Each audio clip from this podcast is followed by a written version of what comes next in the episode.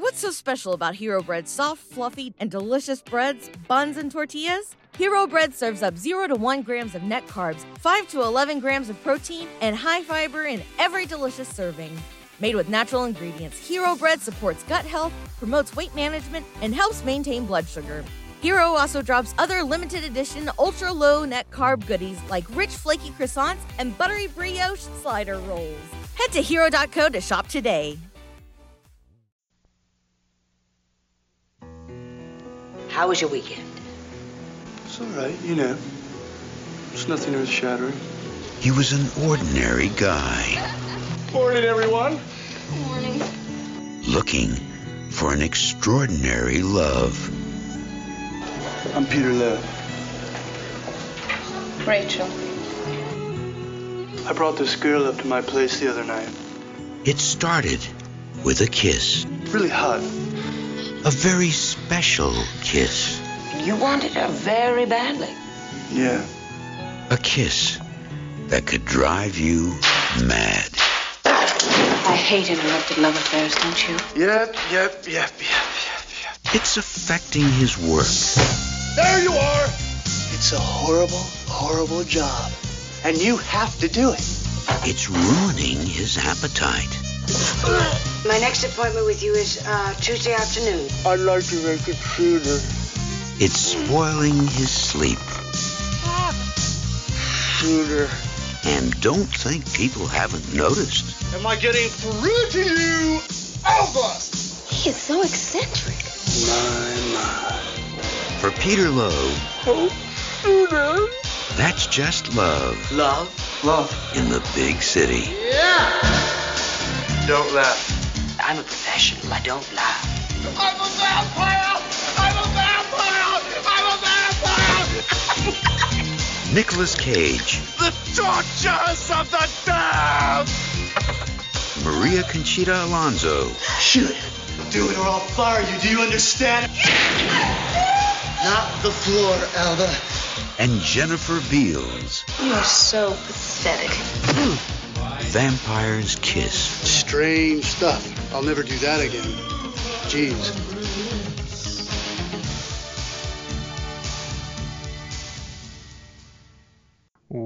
Welcome to They Call This a Movie, testing the strength of friendships one terrible movie at a time. Subscribe to the podcast on iTunes and other podcast services by searching They Call This a Movie.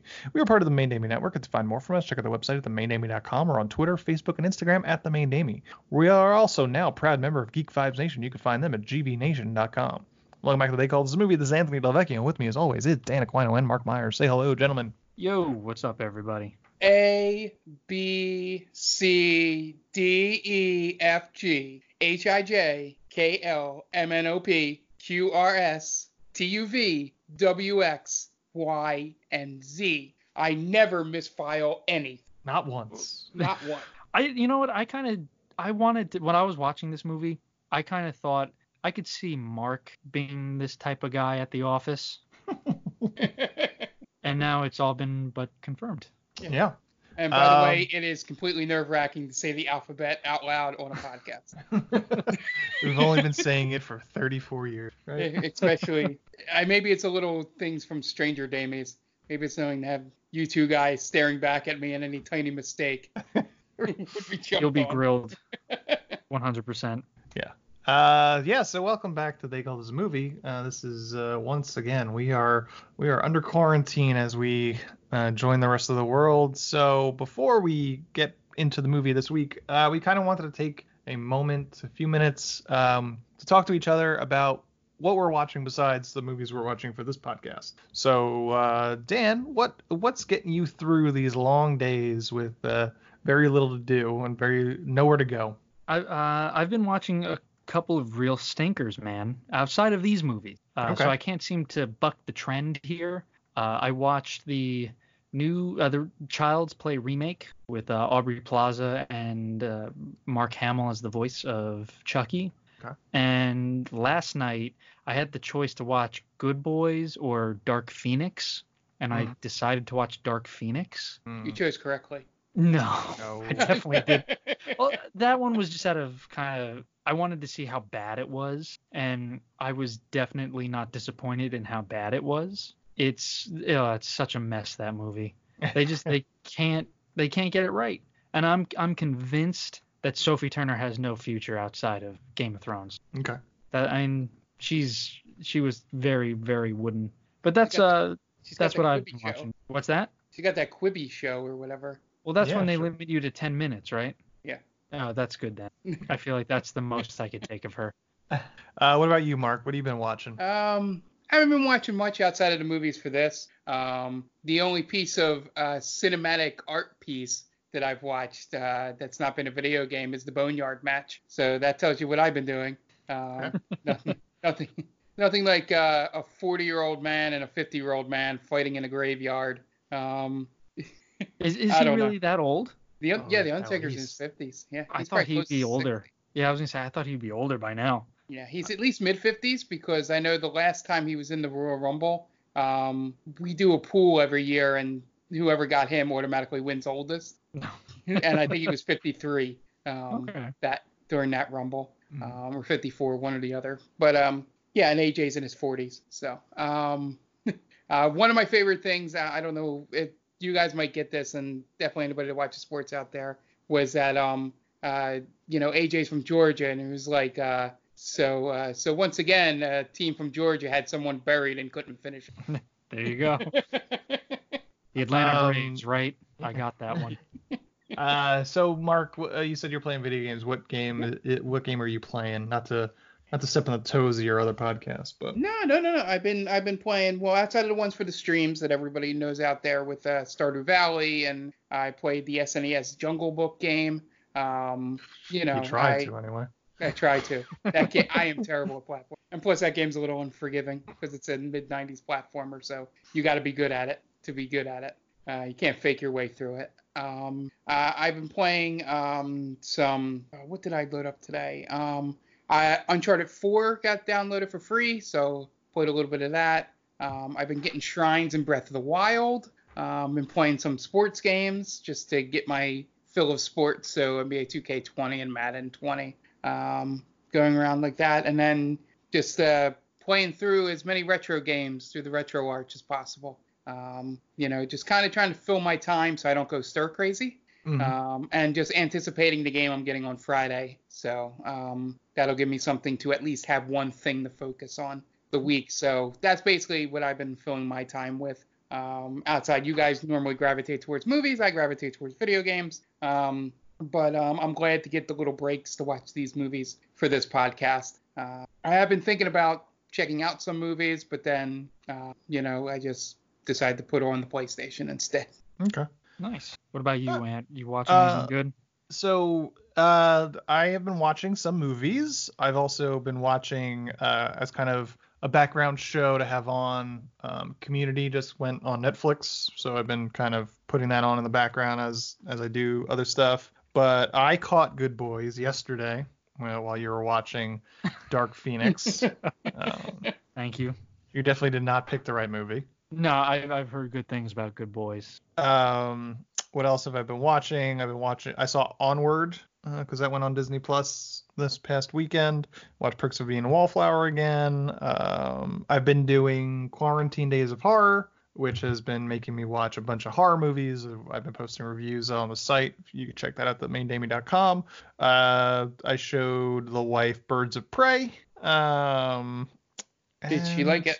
She liked it. I mean, she. Well, she likes Suicide Squad, so I she mean, liked Suicide Squad, so uh, then like yes, we watched yesterday a couple weeks ago, and I've just been you know kind of putting on some movies in the background that I've seen a bunch. Was, was is yesterday? Is that the one where the guy Not writes? the Beatles, yeah, the Beatles. Uh, is it about the Beatles or the guy that sings He- Beatles songs? He wakes up, he wakes up, and the the Beatles never existed. That one, yeah. Yeah. I heard the end of that movie is just laughably bad. Yeah, I, I didn't, didn't like mind it.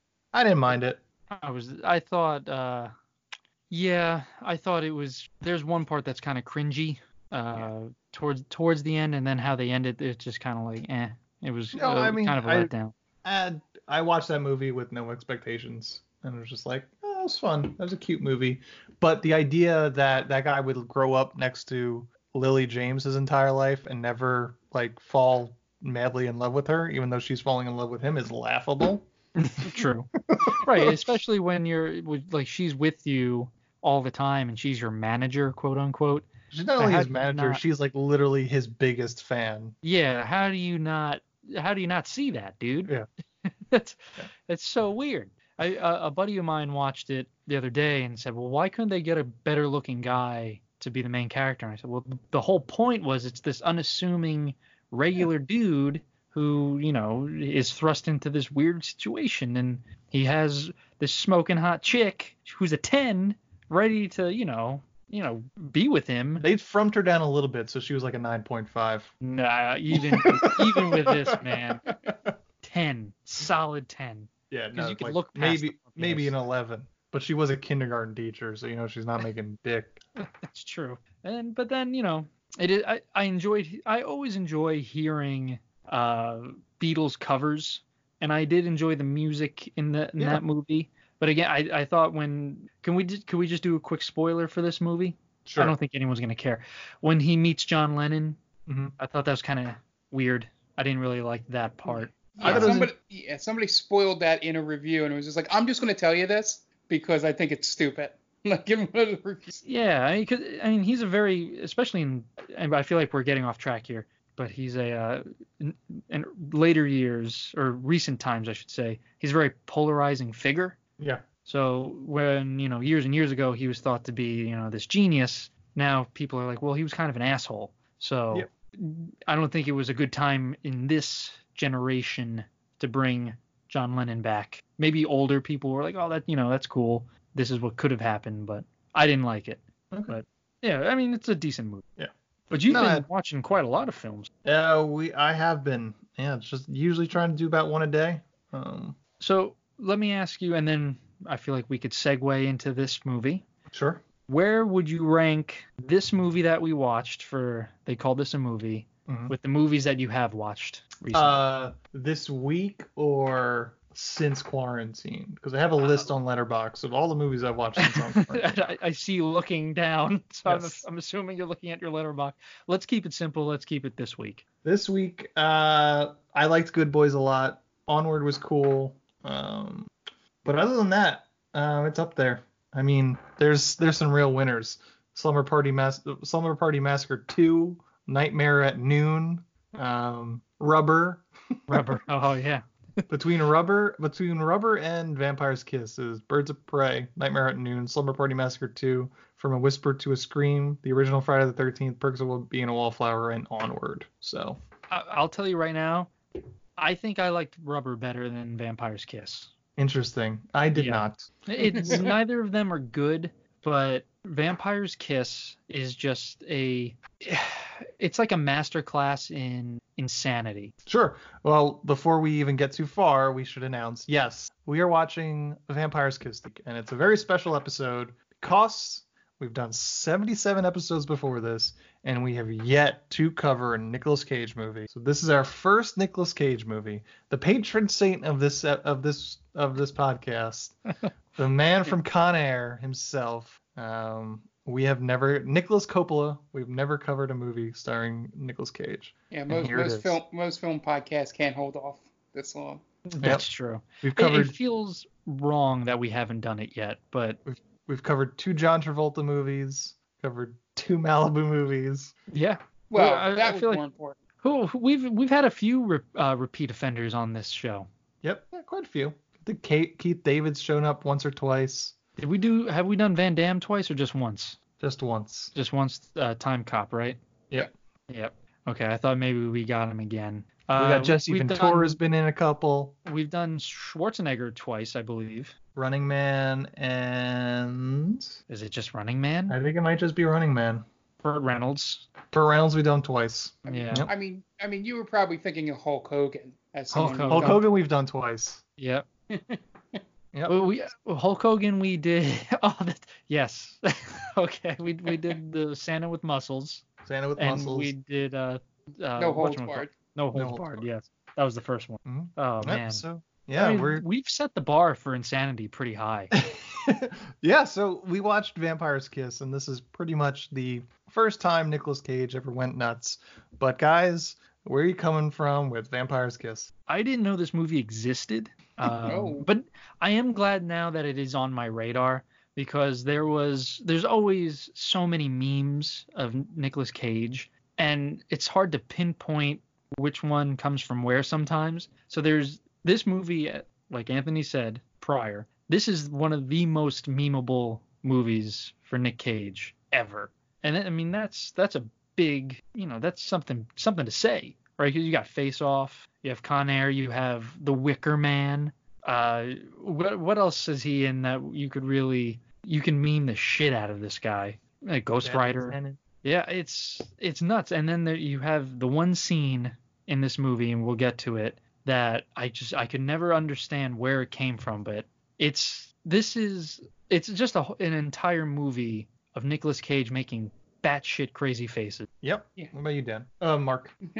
I mean, Dan can go again if he wants. No, but No, I think you said quite enough. Uh, yeah, so I absolutely knew this movie. Um, it was one of the I kind of regret now watching it because I, I saw it once years ago, so I kind of knew um, some of it going in, but hadn't seen it since then. Um, it was one. It was the final cut off because it was hard to find when I did um, my Nicolas Cage week for my old blog um, because it it wasn't on Netflix um, at the time, but it was one I wanted to do for that. Uh, so I'm glad we got we got to do it in some kind of podcast or written form. Um, this is like uh, if if Ann has mentioned that I forget if he said it here in the pre-show, but this was the first time he went full cage, as it's called. You know, Yeah. like there was no rope in in, in his performance, um, and it it was just uh, as I was thinking about because I laughed out loud a few times in this movie. Um, and I don't know if I liked it because I loved Cage's performance and can forgive most of the movie, or um, if I, for some strange reason, actually liked the movie. Uh, but uh, it's kind of hard to separate the two, so I don't know if I could ever come to an answer on that. And also, I have, you know, I, I do enjoy some vampire fiction, so um, those stupid little moments where that is actually in the movie um, made me laugh too. Okay. Is this better or worse than the Twilight movie? This is better. Okay. Well, there you go. Uh, yeah. So I knew of this movie, and I knew that's where the the memes came from, but I've never seen it before. And this, if you've seen the memes, trust me, you still haven't seen the movie. And if Nope. you haven't seen the movie yet, still watch it because there's plenty here to watch and just take in for this performance alone. It's not a great movie. It's not a good movie. Uh, but this performance is otherworldly. Uh, whether good or bad, that is uh, up to interpretation. Uh, this is American Psycho before American Psycho was uh, a movie. I don't know if the book was already written, but uh, it is basically the same story except for a vampire instead of a serial killer. Um, yeah, he's nuts in this. Shame on the the uh, filmmakers for just unleashing an unhinged Nicolas Cage on unsuspecting New Yorkers because there are scenes at the end of this movie where they literally went out into the street and just shot people's reactions to Nicolas Cage acting a fool.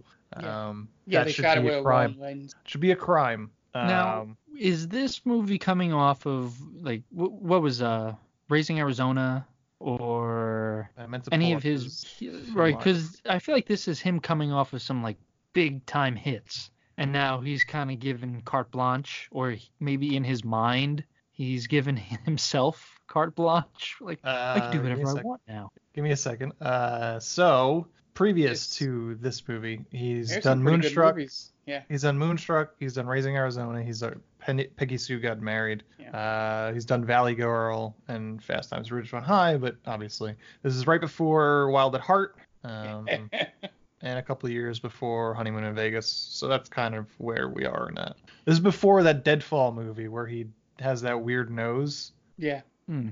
I don't remember that. Oh yeah, you can look that up too. So Uh, this is kind of like the turning point of Nicolas This- Cage. This is his. right? This is right before his heyday, really. Okay. Like- but he's he kind of finds his uh his gravitas here, right? Well, I can go fucking crazy and people will respond to it. Yeah. I mean, He's very busy in this in this in this era.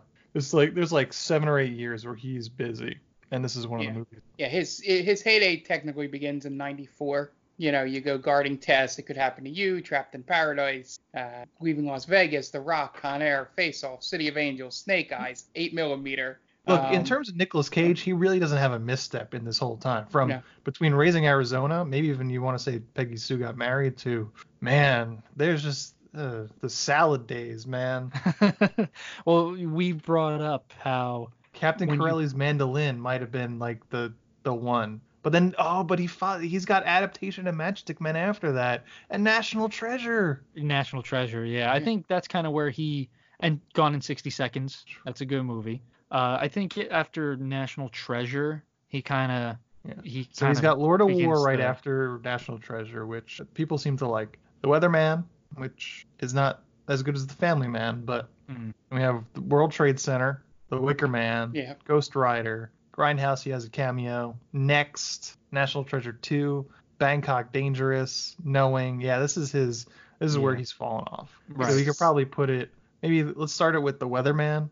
Maybe let's give him So- Lord of War. So you give him two solid decades of hits. Yeah. Yeah. Right. From like 88 to 2005, man. Yeah, I mean, so that he's just I'm not I'm definitely not making fun of because he has always been an interesting actor and he's been in a lot of good movies. And we talked about how who had the better track record between himself and Travolta, Mhm. and he kind of blows Oh, Travolta Cage. out of the water. Yeah. Yeah. Yeah.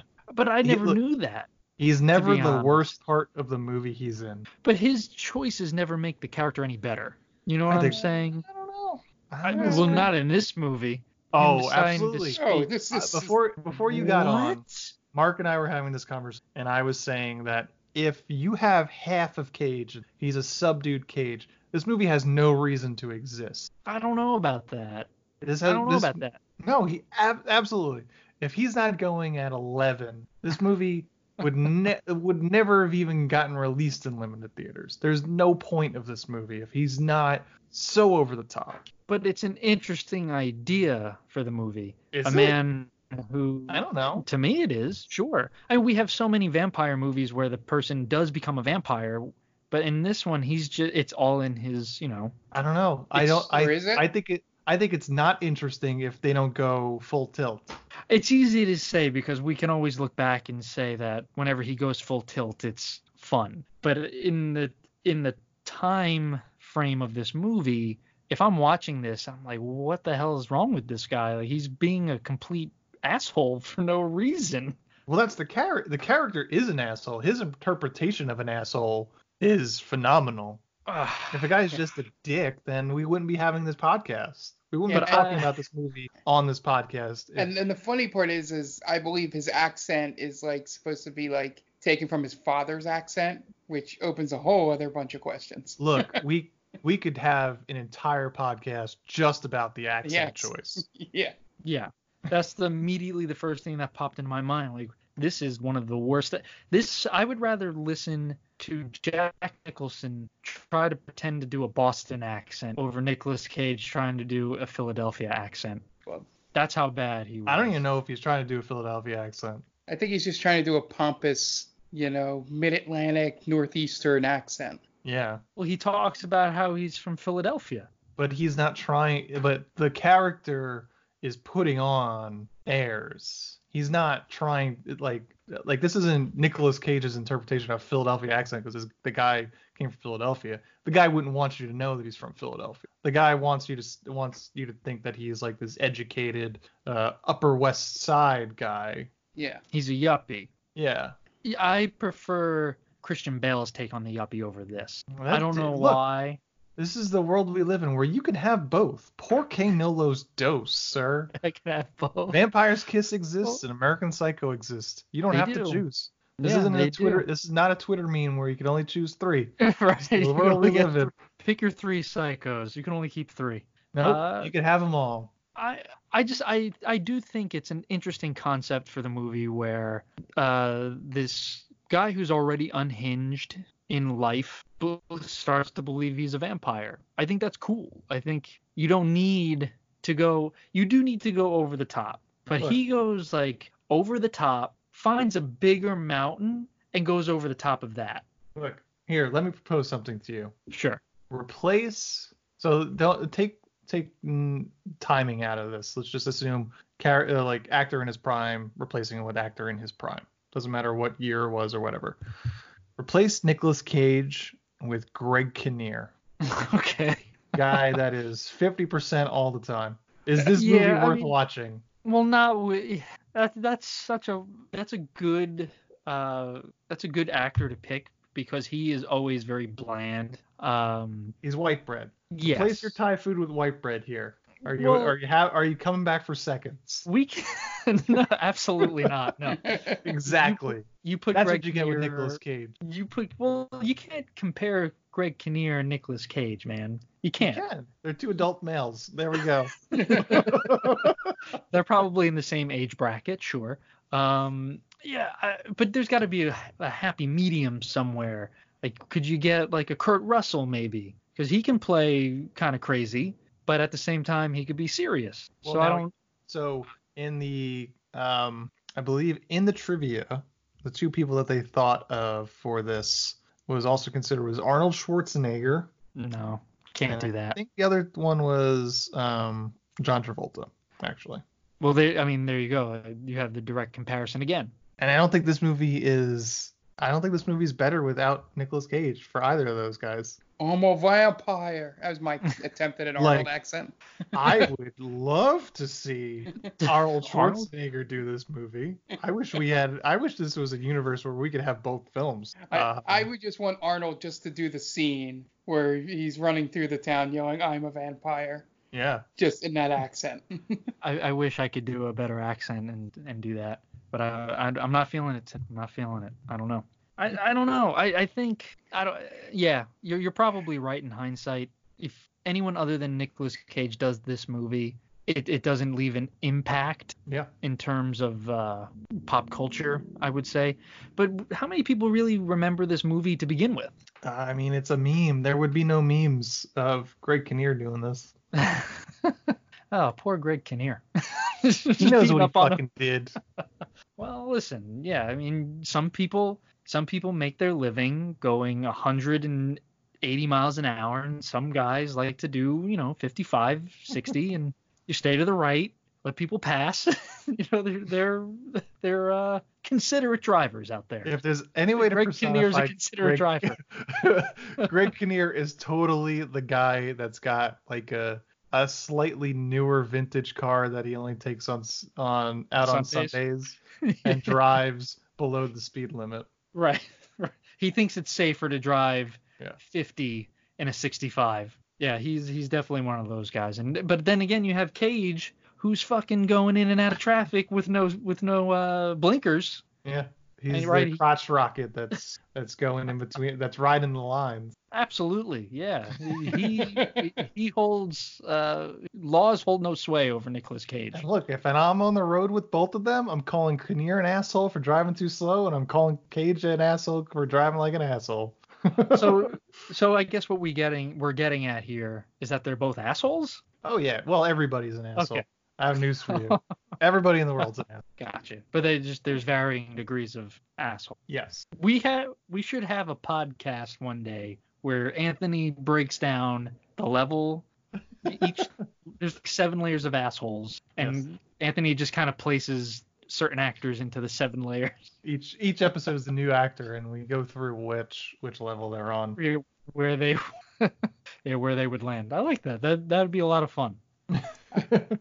And do you remember, did you put this on the Chell list? I I have to look that up. The chisel score. Chisel score, I'm sorry. I have to look that up. This is gonna take me a minute. Um, What is the chisel score? So, for anybody that does not follow the main Damie, uh, the chisel score was the um, rating that I had for uh, Nicolas Cage is um, t- is uh, Nicolas Cage's co-stars are too good looking for him was more or less what the idea was. Okay. Uh, so let me see. it's almost like a Seinfeld thing, right? Uh, maybe. Um, hold on, I'm trying to find it. Uh, Yeah, about- so- or, we, yeah, or we could just we could just break a hold here and then just wait for me to find it. Uh, okay, here it is. Um, it was so it's C H I S E L L Uh, Cage has an improbably sexy leading lady scale. So we broke it down um, using hotness rating, movie quality, age discrepancy, average age plus or minus role rating, caginess based on just how cagey he was, the raw score, score, and the final chisel score. Yes, Jennifer Beals was in this. Uh, I wonder. I believe we have a score sheet on here. Where did she wind up? She wound up. Ooh, she wound up pretty high. She wound up I fifth. She should be high. I Yeah. think she's a very attractive Yeah. lady. She wound up with a final chisel score of 33, just behind Jessica Biel, Angelina Jolie, Eva Mendes, and Amber Heard. There you go. That's pretty representative, if I do say so myself. 100, especially from a movie like this, Yeah. when she's only in it for a few minutes. She yeah, and leaves the, an age, impact. dis- and the age discrepancy, she was a year older than him. A lot of the girls ahead of him got higher scores because they They were were much younger. Yep. So, Yeah, that, you know, listen, you got to get a cougar in there every now and then. mhm. Represent. There you go. If He I remember correctly, younger. I think Meryl Streep's last on that list, right? Yes. 'cause What? A, no offense to her, but she had a negative 15 age discrepancy. and she was That's the average that's- age of his co-stars was 31 and he she had a negative 21 in that so I mean, that's hard to come back from. You know, Yep. you're really, you're really behind the ball there. yeah um, But yeah, So, the, yeah, I I was was, gonna go going to say the it, it's no question. This is uh like uh, Jennifer Beals is the you know even though we went through and found out she didn't do much in the uh in the 80s in terms of uh, top flight A-list films, but she is someone when someone thinks of girls of the 80s, you know, she definitely becomes one of them, and it's basically based off one movie. So I'm not surprised at all that she's on that list Yep. there, and especially that high, because she actually looked really good in this movie. Yeah she's gorgeous. Um, vampire's kiss from 1989 directed by robert bierman who hasn't really done much of what anybody would know. It was written by Joseph Minion, who wrote Martin Scorsese's After Hours. Um, I only mention that because it's this could have been like a section of After Hours, uh, starring Nicolas Cage, Maria Conchita Alonso. Second time we're covering a movie that she was in. She was in The Running Man previous to this. Jennifer Beals, Elizabeth Ashley, and Kasi Lemmons. Pretty small cast. Um, really, it's it's it's Cage. it's really Cage and Maria Conchita Alonso with some Jennifer Beals sprinkled in. It has an IMDb score of 6.0 and a Rotten Tomato score of 61%.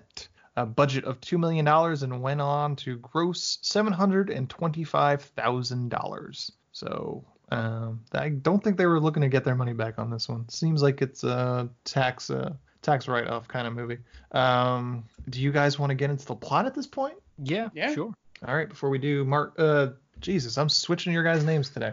Dan, do you have something uh, to plug? Of course, uh, I'm here to talk to. Other than the Vampire's Kiss, I'm here to tell you about the top 10 with Tia. She's a good friend of the podcast. She's associated with Geek Vibes Nation, and she has her own podcast. You could catch it every week. Uh, check out the top 10 with Tia, a weekly podcast where Tia and her crew tackle a number of entertaining topics, like the top 10 movies of the year or the top 10 worst on-screen couples. I think Nicolas Cage and uh, Jennifer Beals would probably be on the top 10 worst. uh, this podcast has it all, and uh, so don't miss out on it. Okay, great. Yes, and we're going to take just a brief moment to hear a word from a couple of friends of the podcast. So we will be right back. Hey everyone, this is Steve, And this is Adam, and we're part of the Hop Nation USA podcast. Pittsburgh's number three craft beer podcast. Join us every Friday for new beer reviews. We'll talk about the news, history, and homebrewing. Plus, we'll sit down with the best brewers and industry personalities that'll have us, So whether you're a casual drinker, a hazy boy hophead, or even if you're a whale hunting cellar hoarder.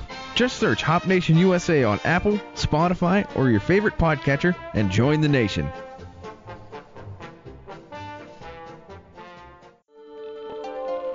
Welcome, travelers. Seems like you're looking for a story. Well, I got one for you.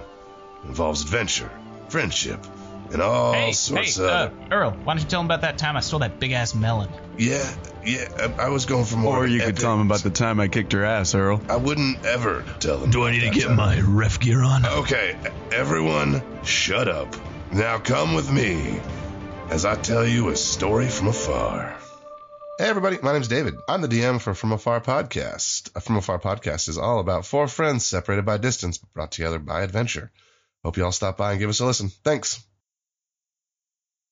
Welcome back, and this is time to get into the plot of Vampire's Kiss. We open up in New York City and on Peter Loew, who is talking to his psychiatrist. And Peter Loew has a very interesting accent. As I mentioned, we could spend an entire episode talking about the accent that Nicolas Cage has decided for this movie, but we're going to go past. And he's talking about some woman that he slept with and has no interest in her now that he's slept with her. Um, is is it is it just me or did either of you who have also played the game as soon as they did that establishing shot went, oh, I remember that from Spider-Man.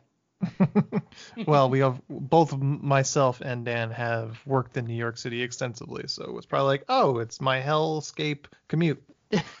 yeah, it was a place I don't miss going to every single day. Yeah. Uh, so then he has the conversation with the psychiatrist, and then he goes to a bar. He's talking up with the girl. And they get out and go to his place. And they go back to his place and they start to make out and undress. And they start going to the bed where they make out and start rubbing up on each other pre coitus when all of a sudden a bat comes flying through the window. Perfect yes. puppetry on this and this bat, by the way. Oh yeah, very realistic bat. it, uh, it, looked the, like it came straight out of uh, Bela Lugosi's uh, Dracula. The girl goes running out of the apartment, barely, barely covered, while he tries to get out, get the bat out of the apartment. And then they both run out of the apartment and hail a cab to God knows where.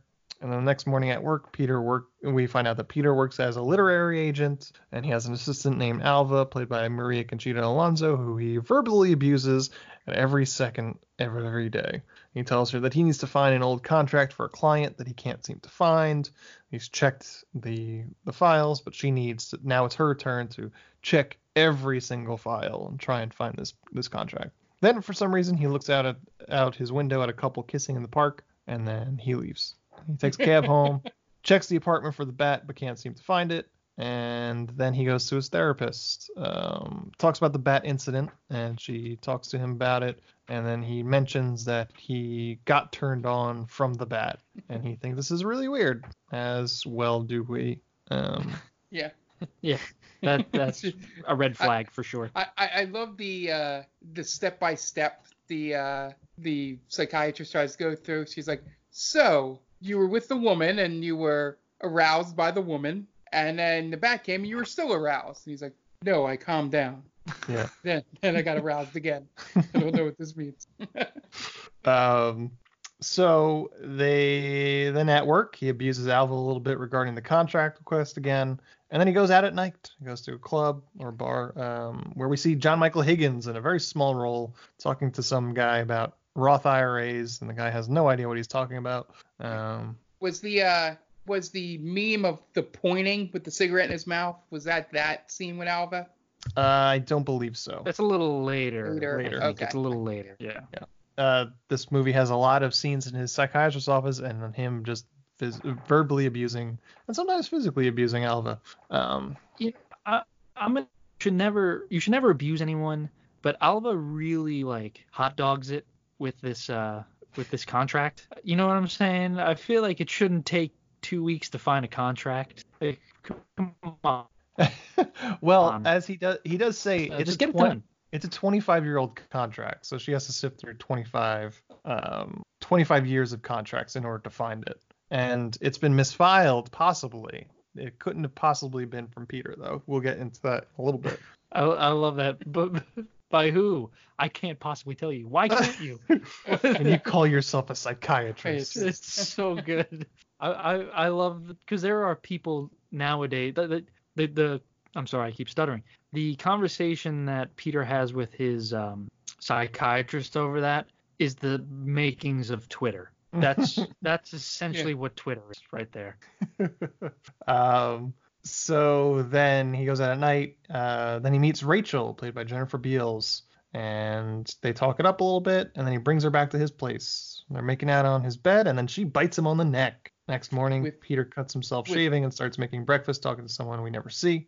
Yeah, yeah. Jennifer Beals is probably the most obvious boob tape I've ever seen. Oh yeah, that was so upsetting. I'm gonna chalk that up to HD. Yeah. Um, that we could see it now. Um, and it just it kind of points to also his first, I guess, or next hallucination of that happening is that it's the same scene Yes. Okay. I, I thought that's what it was because well, she's wearing the exact same undergarments. Yeah, and I went to go it's- check to see if he was wearing the same underwear, but I didn't. Uh, Yeah, I, that I couldn't tell. I, I think it's Well, literally the same I wasn't scene. looking at him. That's yeah, what I would I, guess, yeah. I think so too. And it's the same pose, same tape, and I was just like, God damn it! The one thing that I wanted to see in this movie, they're not showing me. Um. So the next morning, as I said, he cuts himself shaving and starts making breakfast, talking to someone who we've never seen. And he goes to a museum, a art museum, with the girl from the bat incident, Jackie. Um. He says he needs to go to the bathroom and then just leaves. Uh, she calls him and tells him never to call her again. Um, I just wanted to point out Cassie Lemmons is the is the actress who plays Jackie, who actually wound up became becoming a pretty um, prolific director in her time. Uh, not to her time, it's her time right now. Uh, she directed last year. She directed Harriet, the Harriet Tubman document, uh, the uh, biopic, as well as Eve's Bayou, which is a Okay, yeah. 90s Samuel L. Jackson movie, and an episode of Luke Cage. So there you go. Ooh. That- Well, there now it's the it comes around right where Nicolas Cage changed his last name to match Luke Cage. Yep. And Cassie Lemmons directed an episode of it. Yeah. Yeah. Yeah, and, I and like love that. the I love the fact of how if you showed anybody that's like born 2000 forward this movie, and you'd have probably explain the concept of a pay telephone Oh yeah. Oh. in this, or you know why didn't you just text them? I think they just removed the last payphone in New York City. R.I.P. I want. I look forward to trying to explain to our children anything about Nicolas Cage. Really, Yeah, because their Yeah. first experience would be G-force with him. It'll, I he'll be kicking, I'm sure, when when one of us has a kid. I'm showing And my kids we'll have to- Con Air. That's that's that's first I'm doing. Well, yeah, I, I I can't wait for the day where my kid comes home like, Dad, you know, I just saw this movie with this weird guy in it. Ni- I think his name's Nick Cage. Like, We, oh, watched, we watched Vampires Kiss in class today. come here, my sweet summer child. Let me explain to you. Let me tell you all about the wonderful Nicolas Cage. exactly. Saint Nicholas, as we call him. at, at that point, I'm sure he will have uh, obtained sainthood. His first miracle was stealing the Declaration of Independence. Yeah. uh, so he has another psychiatry session. We talked more about the bat incident, and he just shrugs it off, said he was just horny and drunk. The way, like, This you is very great. rare, you very rarely hear the words horny, and it. I was But I he, was he- horny. he reiterates it. He was like, I was horny. I was a little drunk. I had a little bit to drink. I was And I drinking. but also, I was horny. and I was also horny. like what the hell, man? Just think of Yeah. like, I, like this is a creepy scene. How can I make it creepier? I'll just keep saying horny. yeah, right. It's just- he like he says horny a lot in this scene, and he drops the see you next. He drops see you next Yes. Tuesday like three or four times. Like, Yeah. whoa, you're going for it, man. Yeah. Well, again, like I said, this is just a master class of batshit crazy.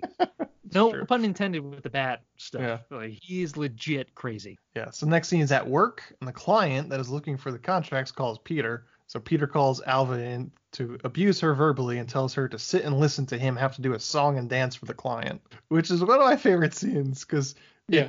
hundred percent reminds me of, a, of an old boss I've had. Um, We've all had that that boss for sure. And this is Uh, Mark. I'm assuming this is how yeah. Mark uh, reacts. Yeah, I this felt is how he talks to the, No. the secretaries in his office. So client says uh, the client calls and he's nothing but pleasant.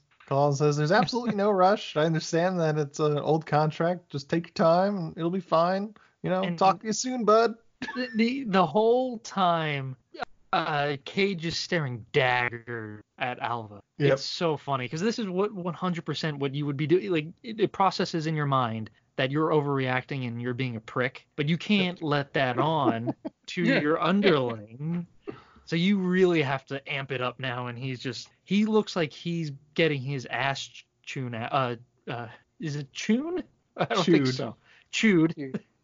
his ass chewed out and it's very believable and like you can see the terror on Alva's face like oh my god when this when this phone call is over he's good I'm just I'm done this is it hmm So Peter, of course, lies. Says the client is absolutely pissed, and this is where he does the little point uh, gif. Uh, says, "Am I getting through to you, Alva?" this again, we, we were talking about this prior to recording, but if Nicholas, if this movie had been made now, uh, Peter would have been fired so long ago. Immediately. Oh my God. Alva could have gone straight to HR for any number of these things. Like he's creating a, a very hostile work environment. Yep. He's followed me into the women's uh, restroom. Oh, okay, Peter, you're fired. Just Yep. just like it wouldn't have even been like a, a second thought. Gone. No, can't be that hard to find a replacement literary agent. Right. In I New didn't know York what City. He was Yeah. a, liter- a literary agent. I thought he was just like a. Uh, I thought he was an accountant. No, he's a literary agent. So after this, he excuses Alva, and then he takes the rest of the day off, and then he goes to a diner, and then he freaks out and leaves for no reason because of he hasn't been waited on in like uh, he says 15 minutes. Then he We- has a react as, as he leaves. He has a reaction to his bite as he goes to leave, and he runs home. At the apartment, a mime couple is performing on the sidewalk for no reason. then he Did we see them call- again? They, think we see him. twice. We see them twice Okay. because he cut he goes in and then he comes back out. Right. Um, he calls his psychiatrist who wasn't there, and then he calls Jackie. He apologizes to Jackie, and he gets her to agree to meet him at the club at nine. So she's she says yes, and he's getting ready to go see Jackie, and he hear- hears something, so he goes to investigate, and then Rachel appears and puts him into some sort of trance, brings him back to bed, and bites him again. This is kind of where they recycle the same sh- shot, and then Jackie assumes she's gotten stood up and angrily leaves the bar. Next day at work, he starts screaming for Alva, and she's not answering him. She's putting her head down, trying to pretend that she doesn't hear him. So he comes out of his office, jumps on a desk, and says, There you you are." are," and chases her into the ladies' room. I was I was in tears at that moment when he jumps on the table. there you are. That's just that's just standard Nick Cage, man. It's cagey do, Cage doing cagey things. Um, she threatens to use her gun if he ever touches her again, or Uh, he never touched her at this point, but he, she says sh- she's going to use her gun if he touches her, and she's going to tell his boss. So he tells the bo- she tells the boss, and the partners just have a good old laugh about the whole situation. In in that bathroom scene, did either of you guys notice the woman that broke the fourth wall going mm-hmm. by? She like No. stares dead into the camera. No, I didn't see that, but I did notice that there was an older woman there, and I figured she was As like she a le- higher up. Yeah, as she leaves, she sort of just stares right into the camera. I missed that. I didn't notice that. Uh, the partners have a good old laugh about this whole situation. Well, what were they talking about? It was basically like they wanted, uh, she wanted A raise. a raise. That's he asked what for a raise after that whole situation, and they just laughed it off. Like, was anything written about me in the bathroom? No, Yeah, it was the good old boys club. that Yeah, it, was I lo- was, it, it was locker room talk. Yeah. That's the, that's the phrase that I was thinking of, just boys club for sure. Yeah.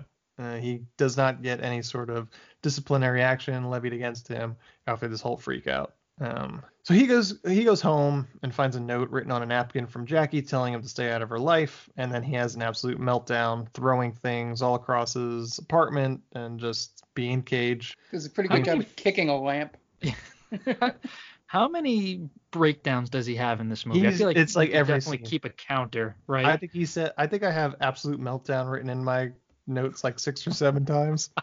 Yeah, I, I I couldn't keep count after a while. It was just yeah, he has a few at the office. He has a bunch at the apartment. Uh, he has a couple on the street. Yeah, he just he's a a mess. Like, this would be now if this movie had come trying to like write think pieces about how this was a deeper movie about like the healthcare system in America and like how he needed help. Like no, he's just a fucking weirdo. Are you saying this is Joker? Exactly. Yes. This is this was Joker before Joker ever jokered. uh, yeah. Uh, so uh, let's see. So meanwhile, Alva takes the subway. She's still visibly sh- shaken from the whole chase incident. She gives some change to a singer on the subway, but she keeps her bag close to her, kind of signifying to us, the audience, that she definitely has a gun in there. Um, meanwhile, Peter is having visions of Rachel.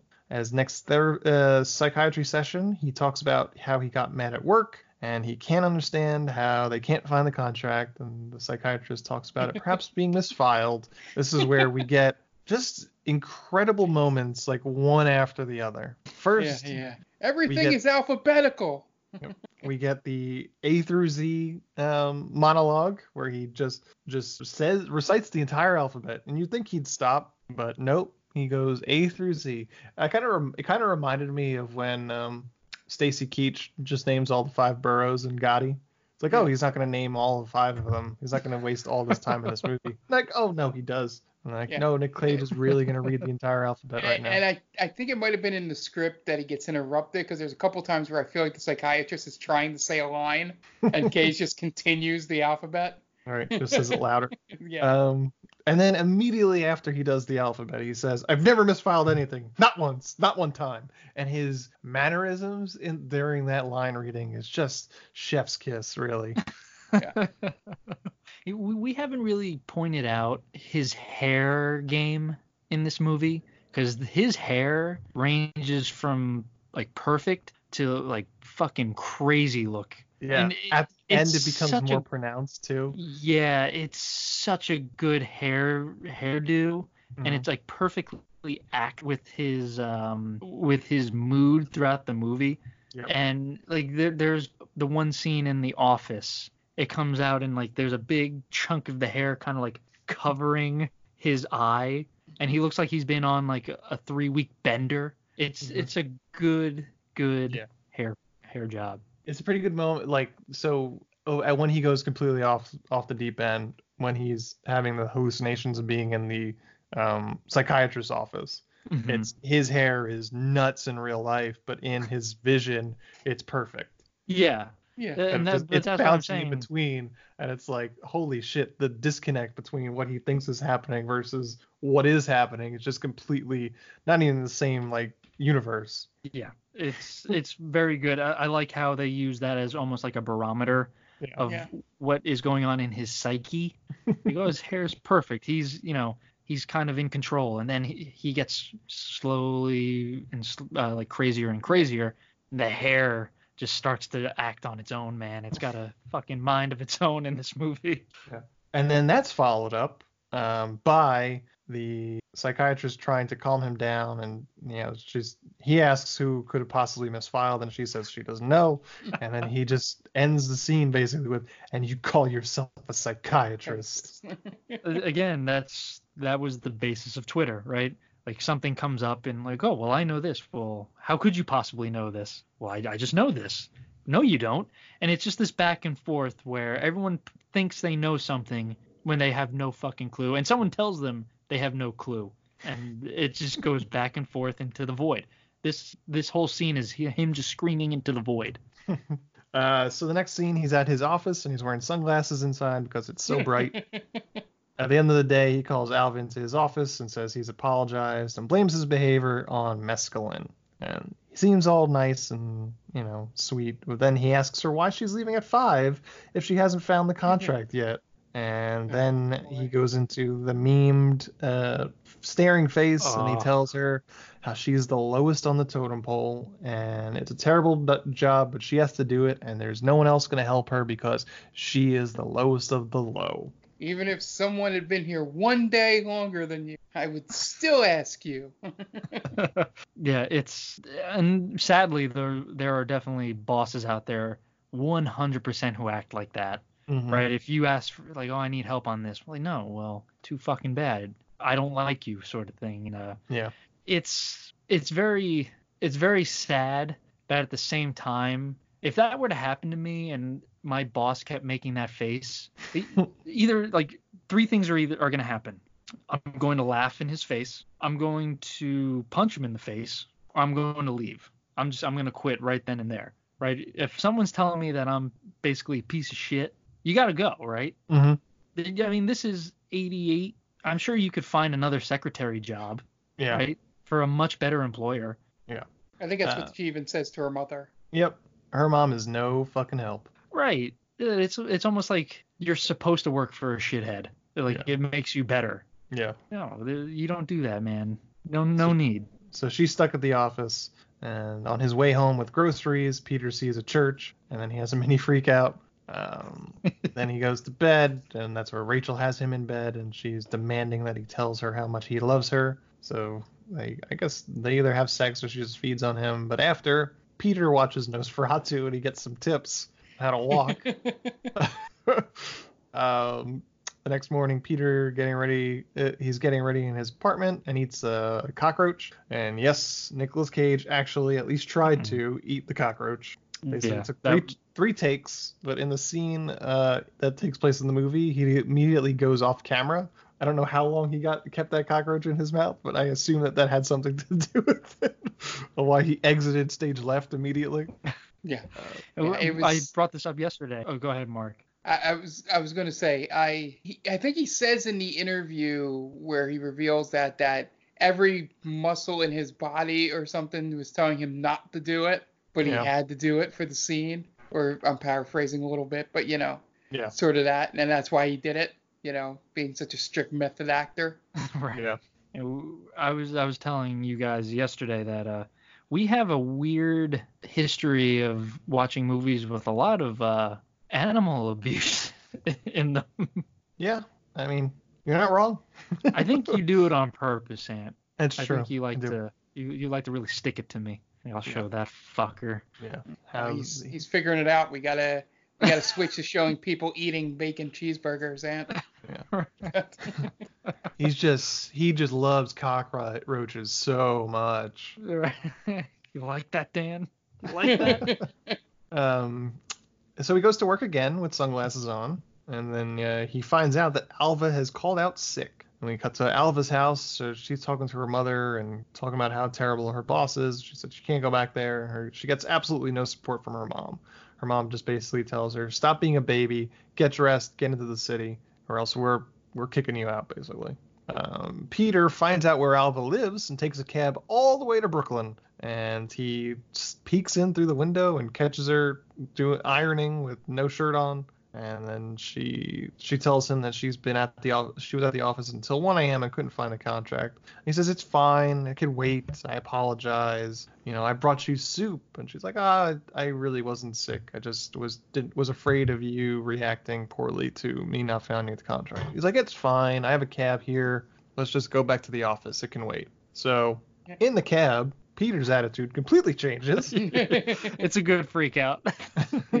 and he says that they're going to find the fucking contract because it has to be fucking somewhere. Um, and he starts going a little batty. So Alva says, "Hey, my I need to talk to my brother real quick. He works at this this gas station. Do you think you could stop and let me out? Talk to him?"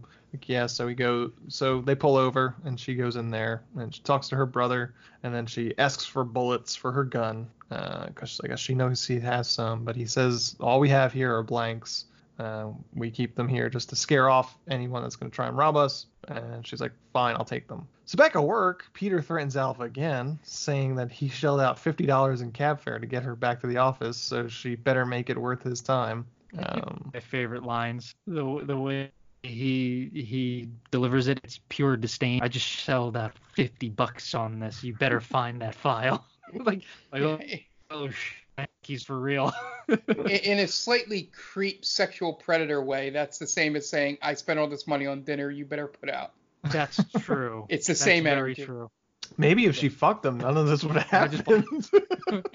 I just I just I just shelled out uh, for the surf and turf. I better be getting something here. yeah.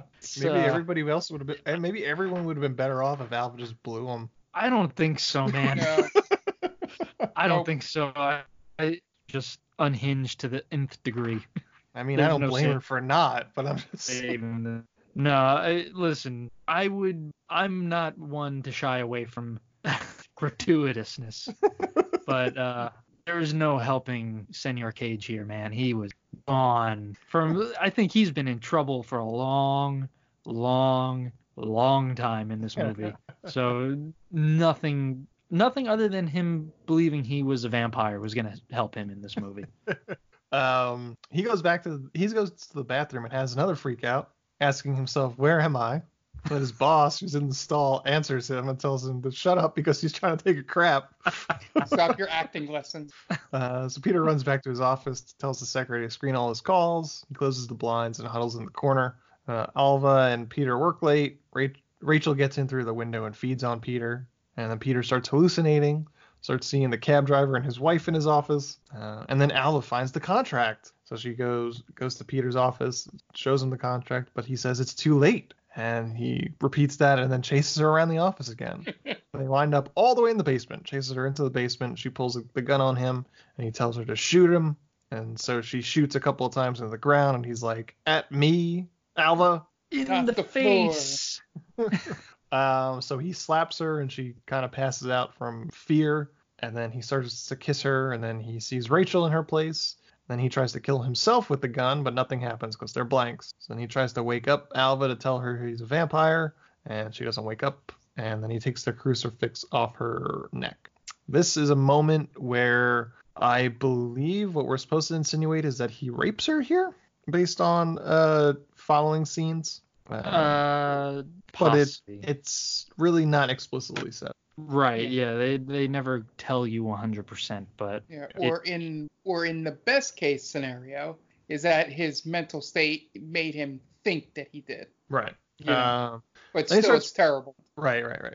Uh, so after this, he then starts running down the street screaming that he's a vampire. Um, My favorite scene in the movie. I'm a uh, vampire. I'm a vampire. just another uh, day in New York. Am I right, guys? yep. Come on. Only in New York. Uh, next morning, he turned he's turned his entire entire apartment upside down and is now sleeping under an upturned uh, couch as his coffin. Rachel is there and she says he's like her now. And Alva's family at her house is having breakfast without her. Her mom says that she got home late and went right to br- her room. Her brother is concerned, so she go he goes to check on her. She doesn't answer him while he uh, knocks on the door. Um, then Peter goes to a curiosity shop and buys a fake, a fake pair of Halloween vampire fangs, and then crawls through a park. That's so good. Uh, I like then- how he he had to settle for the three dollar pair, Yeah. like the Halloween costume. Like, Yeah. okay, I'll take these. yeah, and and the I like the subtleness of uh you know him ripping the bag apart to get to the teeth. You mean quote unquote subtle, right? Yeah, yeah. Meaning like it's supposed to be like subtle in the way that the uh I guess the director in his, you know, brain was trying to go, well, this is an allegory for this is like a drug to him having these teeth. So he would just tear the Right. bag apart to get to those teeth. Um, He finds a payphone and he calls a psychiatrist to make an earlier appointment. The teeth Then grab, yep, then grabs a pigeon and runs off with it. He brings the pigeon back to his apartment and eats it, then goes to sleep and sleeps until the next night. He leaves his apartment and heads to a nightclub, walking around like Nosferatu, goes through the crowd, checking out all the women's necks, and finds a woman sitting by herself snorting some coke. Goes over and joins her. He starts talking to her, sticks his hand down the front of her dress. She slaps him, and then he bites her on the neck until she dies. Then Rachel shows up and tell him tells him he's displaying antisocial behavior, calls him pathetic, and he says he says he loves her. Then she leaves, tells him that he's a loser, and she leaves with some other guy. So then he then finds her again in the club, and she doesn't seem to remember him, uh, barely, kind of, but she seems to only place him at the at the bar that they met the first time. And she he tries to expose her as a vampire, but her teeth are normal. And he gets uh, kicked out of the club and then runs into the night. And They, they do the one cut back that sort of leaves it a little ambiguous with her and the guy staring off at him. Mhm. You know, sort of like, was she really a vampire? right. You know. He starts to mumble himself as he walks the streets, and the sun rises, and he freaks out again, reacts as if he's dying, runs like a maniac around the city. And Alva uh, go approaches her brother, we assume that he she told tells him what happened. Like I said, never explicitly says he raped her, but it's insinuated that he does. So her brother and her head towards uh, Peter's apartment. They find him in the phone book, and that's where they're headed. Um, Peter finds some random wood hanging out on the street, and he picks out his best steak, and then accosts passersby to to try and kill, forcing them to kill him. Again, these people do not really know there's a camera there. This is Nicolas Cage running amok in 1980s New York. It's a good thing he didn't get stabbed. Um, Yeah, they shot it with the, like I said earlier, a long lens camera.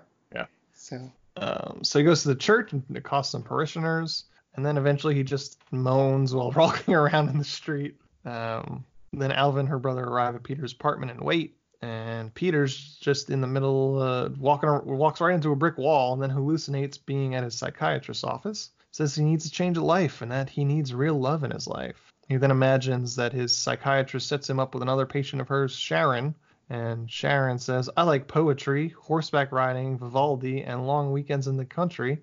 And Peter says, Those are the exact things that I love.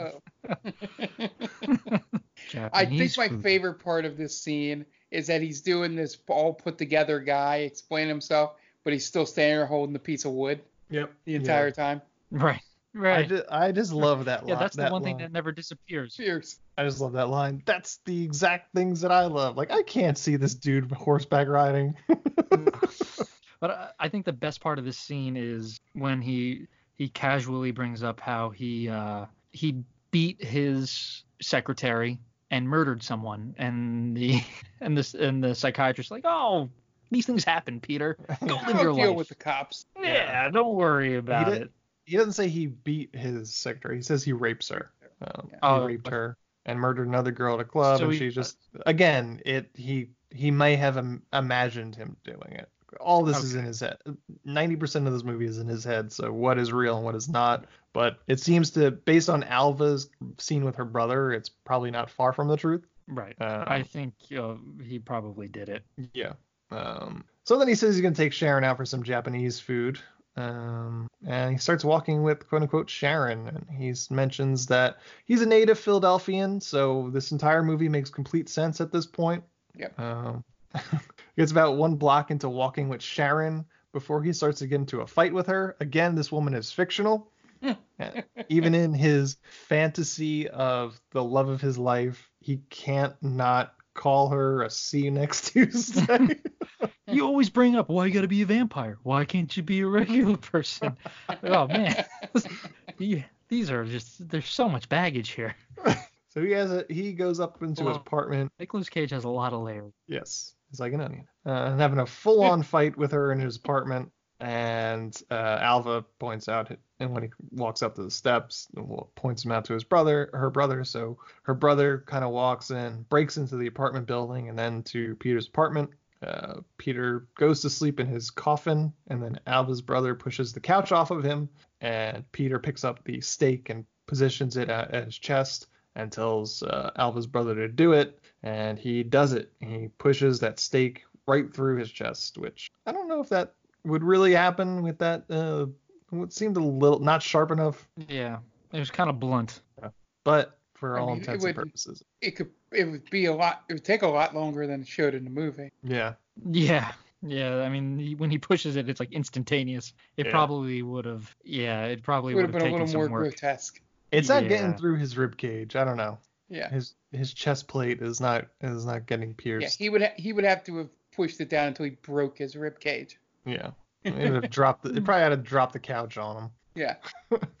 and then Peter dies, I suppose. And then he has one last vision of uh, Rachel, and and that's the end of the movie. That is Vampire's Kiss. Yeah, one of the she says, craziest "Dream of fucking me, movies we've ever done. Yeah, this movie is like you said, it's an eleven, Awesome. man. Uh, I don't know if it's awesome. it's it's unique. It's very unique. Um, is it the worst movie movie we've watched? No. Is it the craziest? Possibly. I don't know. We watched some pretty crazy movies. Now that I, uh, you know, I don't want to say for sure, but holy shit, man, this movie, it's it it doesn't hold back. That's a good way to put it. Does not hold back. yeah, Yeah. this is the first full cage movie that I can think of. I can't wait for more. Yeah, Yeah. I'm sure we'll. I mean, plenty of material to work with, especially yeah, now. all, yeah, all those movies that we mentioned in his heyday are all worthy of. They call this a movie. At oh, some Oh, point. absolutely. If we if we want to be nice to ourselves, absolutely. Yeah. I can't wait to do the Con Air episode. That's gonna be a Yeah. two-hour Oh, epic. That's a good movie. Oh, I love that movie. We'll do a a great comment. Let's do a commentary on that. I'm Put- always put up the- to watch Con Air. Put the bunny back in the box. Uh, is there I- anything you guys would do to make this movie better? Uh, I don't know, man. I mean, again, you, what do you take out to really make it work? You don't take Nicolas Cage out. You, um, uh, I don't know. I don't. I don't think so. I don't think you really. What could you change? What could you possibly change? I know. maybe maybe get rid of the Philadelphia accent or the. That's pretty. I think that was the hardest thing to get through in this movie when he's talking in that uh when he's doing that uh accent. But uh Yeah, I think Yeah. I think his attempt was to do, you know, mid-Atlantic accent, like a yuppie 1980s, you know, better than he actually is. I don't know, you know, man. Putting on airs. Some some of the times when he says home, it sounds very uh very, Very. Pennsylvania-ish. Yeah. you don't get to go home, Alba or Elba, whatever the heck her name is. Yeah, he I think it's a little too on the nose with the with the uh geography for that accent. I think it's I mean, well, mid-Atlantic does include Pennsylvania. Pennsylvania, so. I think he I mean, he drops the line how he's from Philadelphia and I've lived in New York for however long. When he's when he's talking to uh the what was it, Re- Rebecca? Sharon. Sharon. I was Fake Jesus Christ. Sharon, non-existent Sharon. Right. He's he's talking to her about how he used to live in Philadelphia. Right. Yep. It's uh yeah. It's I mean sometimes it's it's decent, but it's it's pretty shitty. It's a pretty shitty accent. Oh yeah. That would be my. I would just get rid of the accent.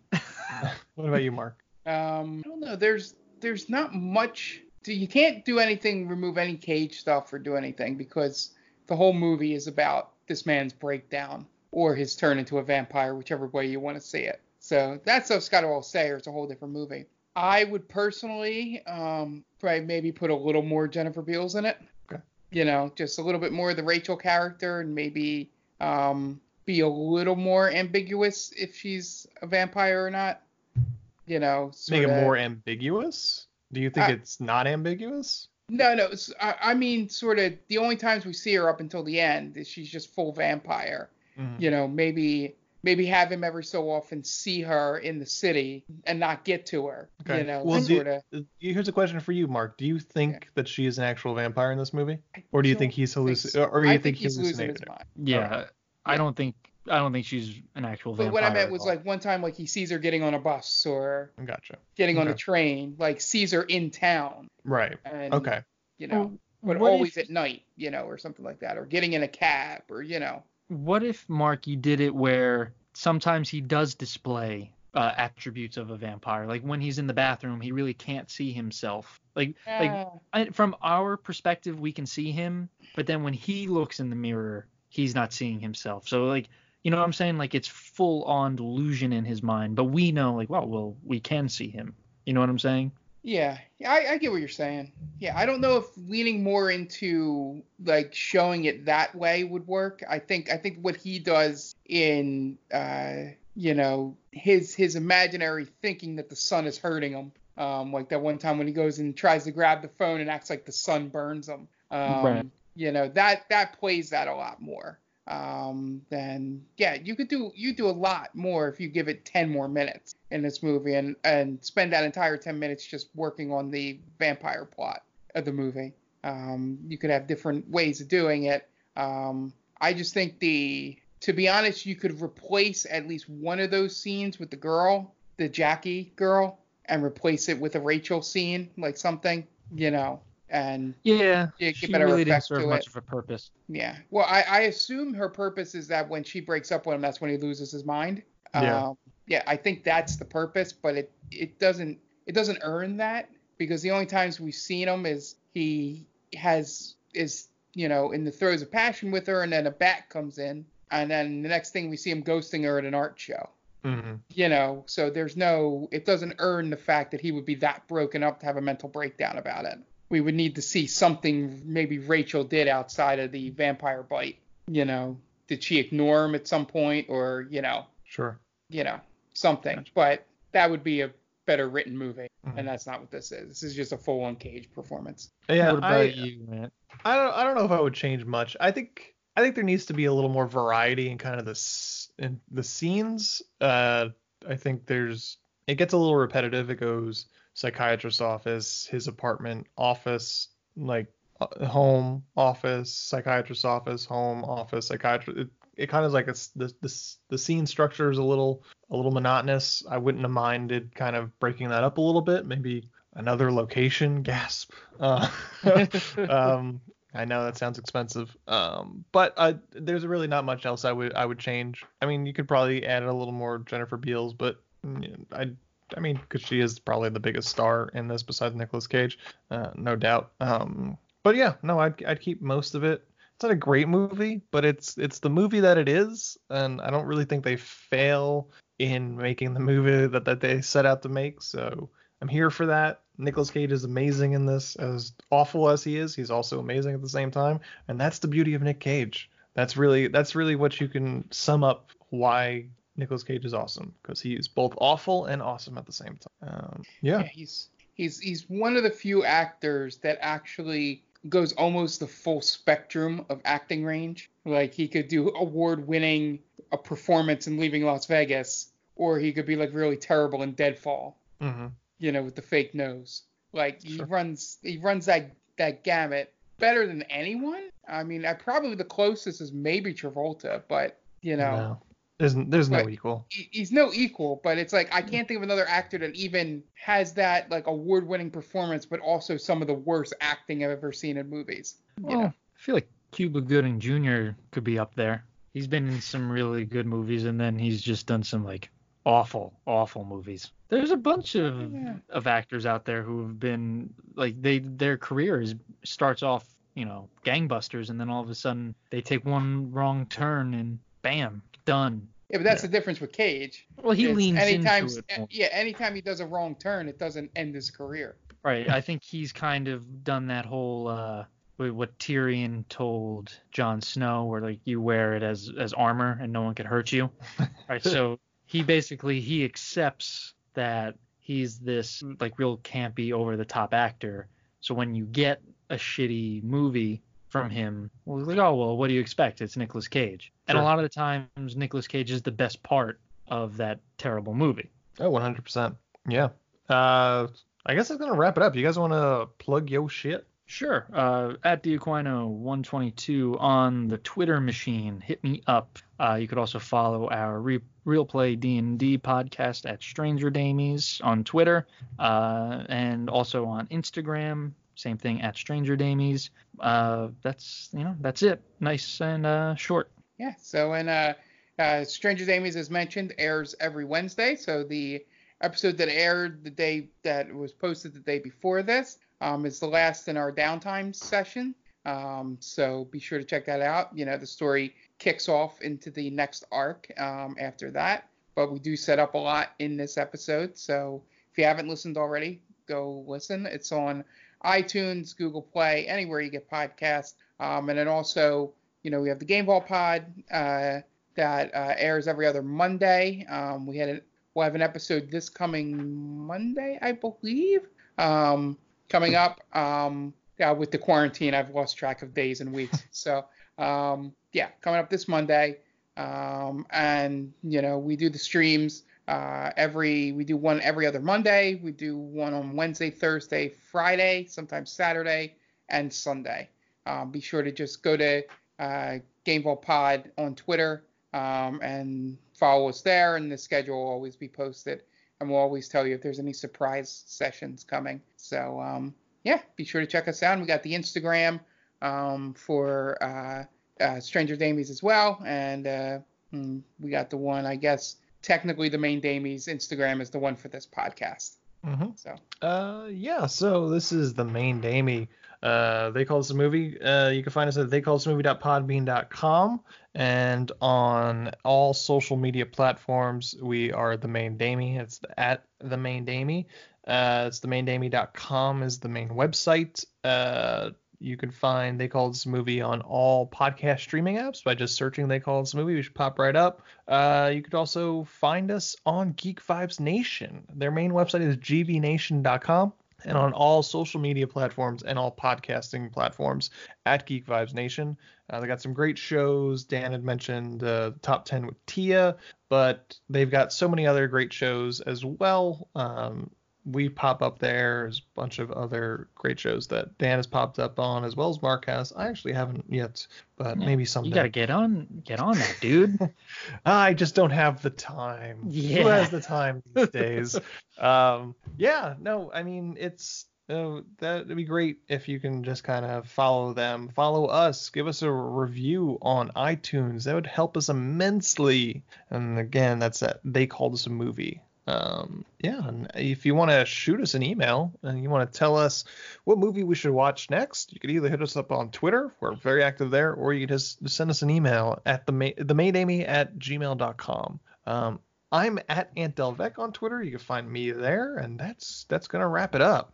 Uh, the director of Vampire's Kiss is Robert Bierman. So, for Dan Aquino and Mark Myers, this is Anthony Del Vecchio telling Robert Bierman to go fuck himself.